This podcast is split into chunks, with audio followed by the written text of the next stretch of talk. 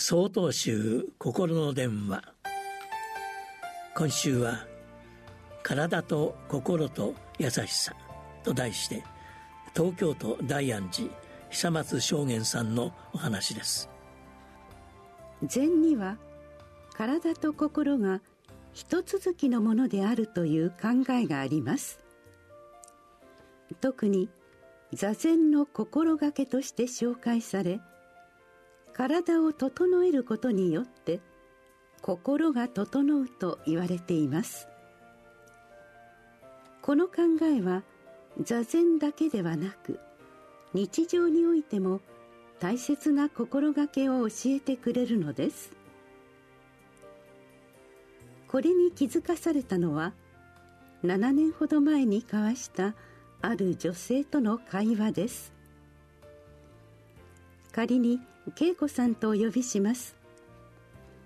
恵子さんは高校の先生をしていましたが、仏教の教えに関心を持ち、座禅会にも足しげく通っていました。とても落ち着いていて、一緒にいると私の気持ちも自然と穏やかになる、そんな柔らかな雰囲気の人です。ある日、ふとこんなことを聞いてみました。恵子さんはとっても穏やかですけれど、学校の同僚の先生や子供にイライラすることはないんですか？恵子さんは少し間を空けて言いました。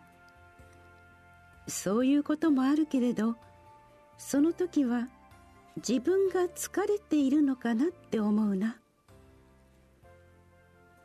これは体と心を一続きのものと考える教えを日常で実践する一つの形だと思いました。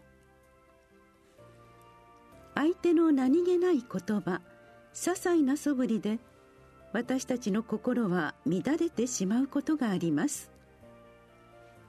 そんな時には相手のせいではなく、また自分が悪いのでもない。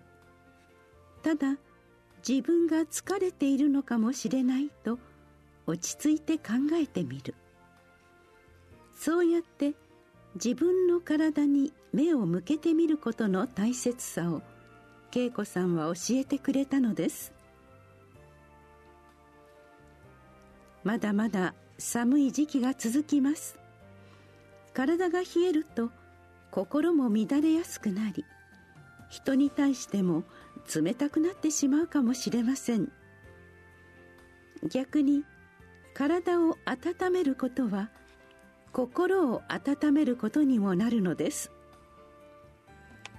体と心を一続きのものと考えること、それは相手に対しても自分に対しても優しく生きることにつながっていくのだと思います。にがつにじゅうしちにちよりお話が変わります。